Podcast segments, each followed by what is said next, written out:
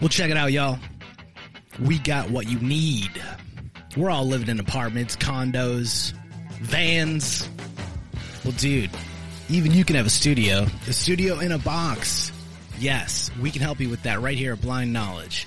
We work on your budget we figure out your measurements. We'll get you the best sound for the best price. Let me know, 877-237-1143 or at blindknowledge.com. Yep.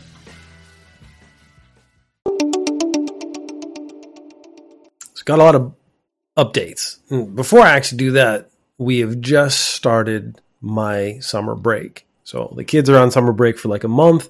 Uh, my work gives me two weeks off. So next week, this is the first day, so I was able to record today because basically nothing's happened yet. We haven't organized anything yet. But next week, I don't know if I'm going to get an episode out or I might get one out later. I'm going to try. I don't know. It's the holiday and I don't feel obligated to entertain you. That's just the straight up truth. Now, if I can entertain you, I would love to do that. The reality is, I might not. Anyways, two weeks from now, there will be a regular episode. It will be back on. It'll be all awesome. Uh, I've actually just inadvertently implied that the holiday episode I record will not be awesome, but I'm sure it will be fine. So let's get to some updates. Uh, just letting you know that maybe your free entertainment may not be available next week. It may be. Uh, maybe if you pray hard enough to the right God, I will have enough time to do the thing and then and then record it for you. Now I don't want to start. I want to I want to berate you in a weird way to the point where you now feel obligated to pray to some unknowing.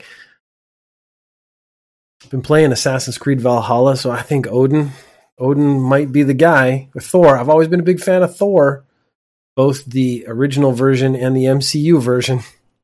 God, Chris Hemsworth's body. I know it's all fake because he's he's jacked on steroids, but God damn, when that man takes his shirt off, I uh, I respond, and I'm a, I'm a heterosexual male. Still kind of respond to that in a positive way, if you know what I'm saying. All right, so we'll actually do the podcast now. That wasn't too much of a, a distraction. Uh, I got a ton of updates, which I'm pretty happy about. Uh, last week, I talked about Barbenheimer. So that was the hashtag that they came out because Barbie and the Oppenheimer movie are coming out the same day, and everyone's like, "Oh, we'll make a double feature." It's so quirky and ironic because one's super light comedy fun movie, the other one's very heavy and serious. Um, they created the Barbenheimer hashtag. Now, Barbie is coming out in Japan. Uh, Oppenheimer currently is not slated to be released in Japan. The Warner Brothers Japanese account issued an apology for the Barbenheimer hashtag as it being relatively, you know, insin, not insincere, uh, insensitive to, you know, the historical reality of what's happened in Japan. Uh, the internet being the internet, internet citizens were not super happy about that. Uh, internet people are always classy. Let's put it that way. I spent a lot of time on the internet, stream video games, do podcasts. I spent a lot of time on the internet just just for fun. Uh, yeah, I've run across some of the uh, joyous aspects of the internet. Always classy, always fair, always honest. So in retaliation to the lack of apology from the American Barbie account. Now, that's very specific, is what they're doing, because the Japanese account apologized and they said that's not good enough. The American Barbie account is still not acknowledging that this is insensitive. It's still not acknowledging how gross this is. So, because what they were doing, if you go and search Barbenheimer, you will find Barbie. Uh, the one I found, the first one, which I did actually think was pretty solid, was Barbie with her hair as a mushroom cloud okay, and it's all pink. Uh, the internet was like Japanese internet's like we can play this game too. Uh, so they started shop shipping. I guess shipping might not be the right word. I was about to say photoshopping, which is the right word, but then I thought maybe they're shipping to use some some younger parlance. Um, 9/11 images in Barbie pink or with Barbie overlaid or things like that, uh, creating their own memes in retaliation which I, I, don't know how I feel about that. I wasn't, I didn't care about Barbenheimer because I, sure, whatever, people are mm, putting two disparate things together. Whatever, I didn't take it too seriously, but again, I'm not Japanese. Japanese people also, but like you can't, you got to be able to talk about it. But again, I guess it is for them. It's serious. So my feelings on it, I'm torn, is what I'm saying. I find the 9/11 memes they've made in poor taste, but at the same time, I find the whole Barbenheimer thing in sort of in poor taste as well. I do understand the marketing of it, like those people jumping on, like, "Hey, this memes happened. It's promoting both our films. Let's get on that." I get why that happened. I guess I just live in a real world where gross things happen and you kind of just let it go so you can move on, move past it. Not so for Japanese people in this case. Not again, I don't want these people to say that this is Japanese people. They don't represent all of Japan. Most people in Japan probably don't even know this is going on because it is very much an internet thing. I talked previously about a YouTuber who was playing essentially a visual novel, a Steins Gate visual novel. And he spoiled the ending and they sued him because they're saying that this is giving away the ending of a story. Therefore, people are going to be less likely to pay for that story in the future if you spoil the ending. Because people, the whole point of doing one of these things is to get to the ending. Prosecution wants two years in prison plus like a million yen or something and they said that he must be punished severely to prevent the decline of the content industry. Uh, the verdict came out yesterday, but hasn't been announced yet. So I was looking for it this morning, uh, it being August 8th as I record this. So the verdict was supposed to be brought down August 7th. I don't think he's going to get two years in prison, but I could see a hefty fine. Uh, prosecutors being prosecutors, they always ask for massive, massive punishments, and they're going to get less than that. I think that's kind of the strategy.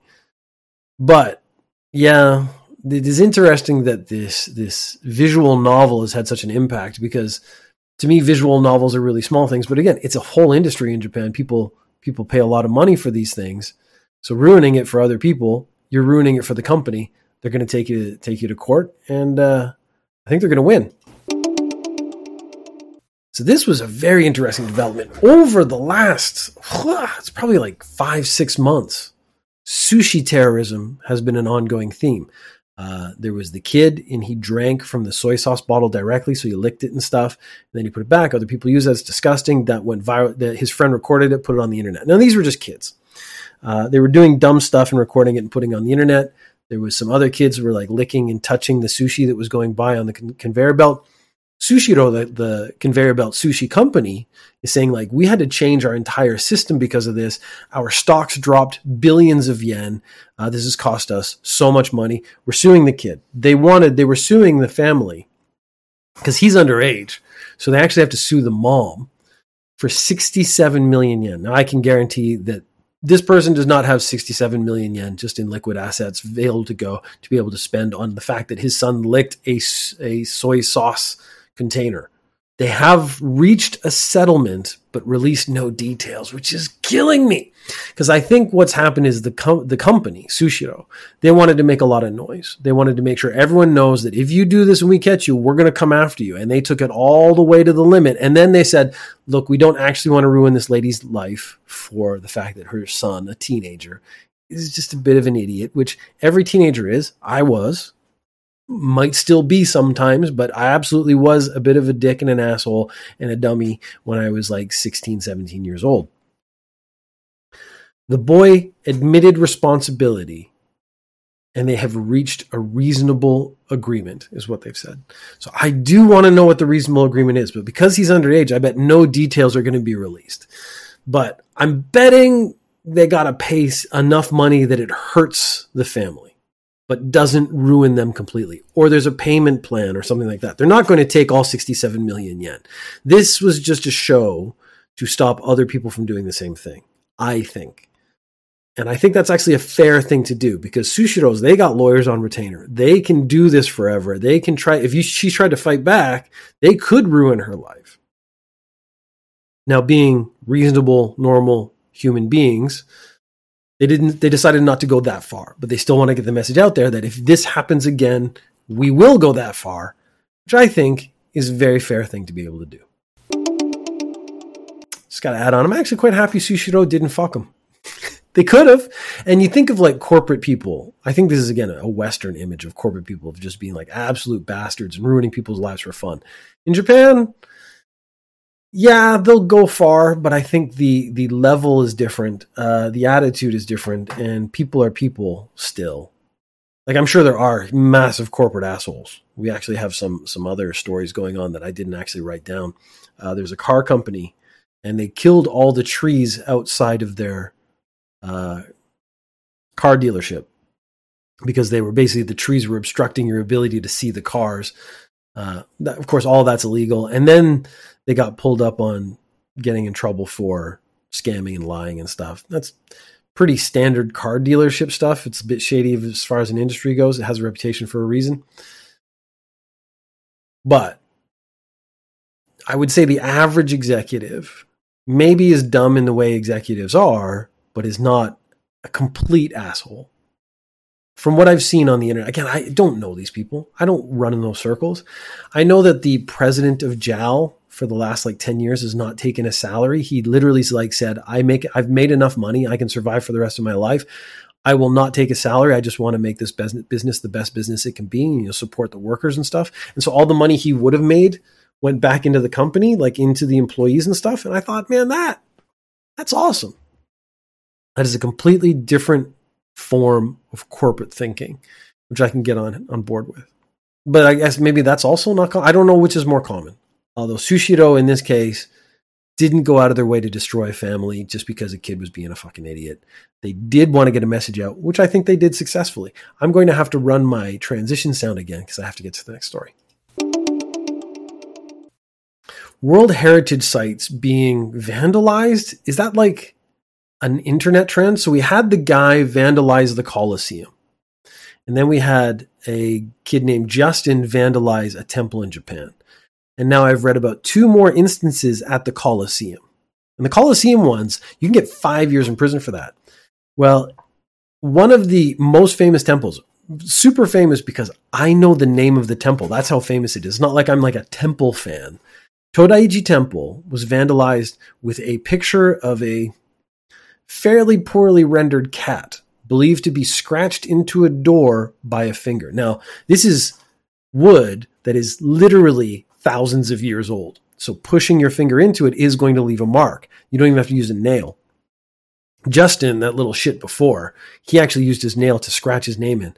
Now, I do want to give some credit to the vandal this time. They didn't write their name. Actually, one of the previous episodes, I was like, what you should do if you're going to vandalize something is don't write your name, write someone else's name. And then they'll be like, hey, Chunk McBeefchest, did you vandalize this? Oh, I'm like, well, no that says Brad Pitt. So Brad Pitt must have been here vandalizing it, not me. So they drew a cat. So unless a cat did it, no, well, here's the thing. The height of the cat like where they did it was about 180 centimeters. So I'm going to say, let's say someone who's slightly under six foot lifted their arm up and drew a cat. That's how they got to 180 centimeters. So the best we could say is this is someone who is approximately six feet or so. Because either they're six feet and they were drawing at eye level, or they were less than six feet and they were drawing a little bit above them, or they were like seven feet and drawing beneath them. Ooh, so we could have a, a seven foot vandal on our hands. Uh, they're not doing the CSI stuff where they're taking footprints and then calculating by the impression of the footprint how heavy the person is and stuff like that. Uh, but it seems like because of those initial reports, it's now in the mindset of people visiting these places and it's being, it's like a thing. But the fines for this are hardcore. So, like again, the ones in Italy, five years in prison, couple million dollars or whatever. I actually think it was like a few hundred thousand dollars, a few hundred thousand dollars. I don't have that. I can't pay that. The ones in the Japan, it's the same. It's like millions of yen and possible jail time. Absolutely not worth doing. Like again, I want if I'm going to do a crime, I want there to be a benefit for me, and my legacy is not it. Like I want money. if I'm going to commit a crime, it's going to be for money. It's not going to be so that I become famous because that kind of fame isn't what I need.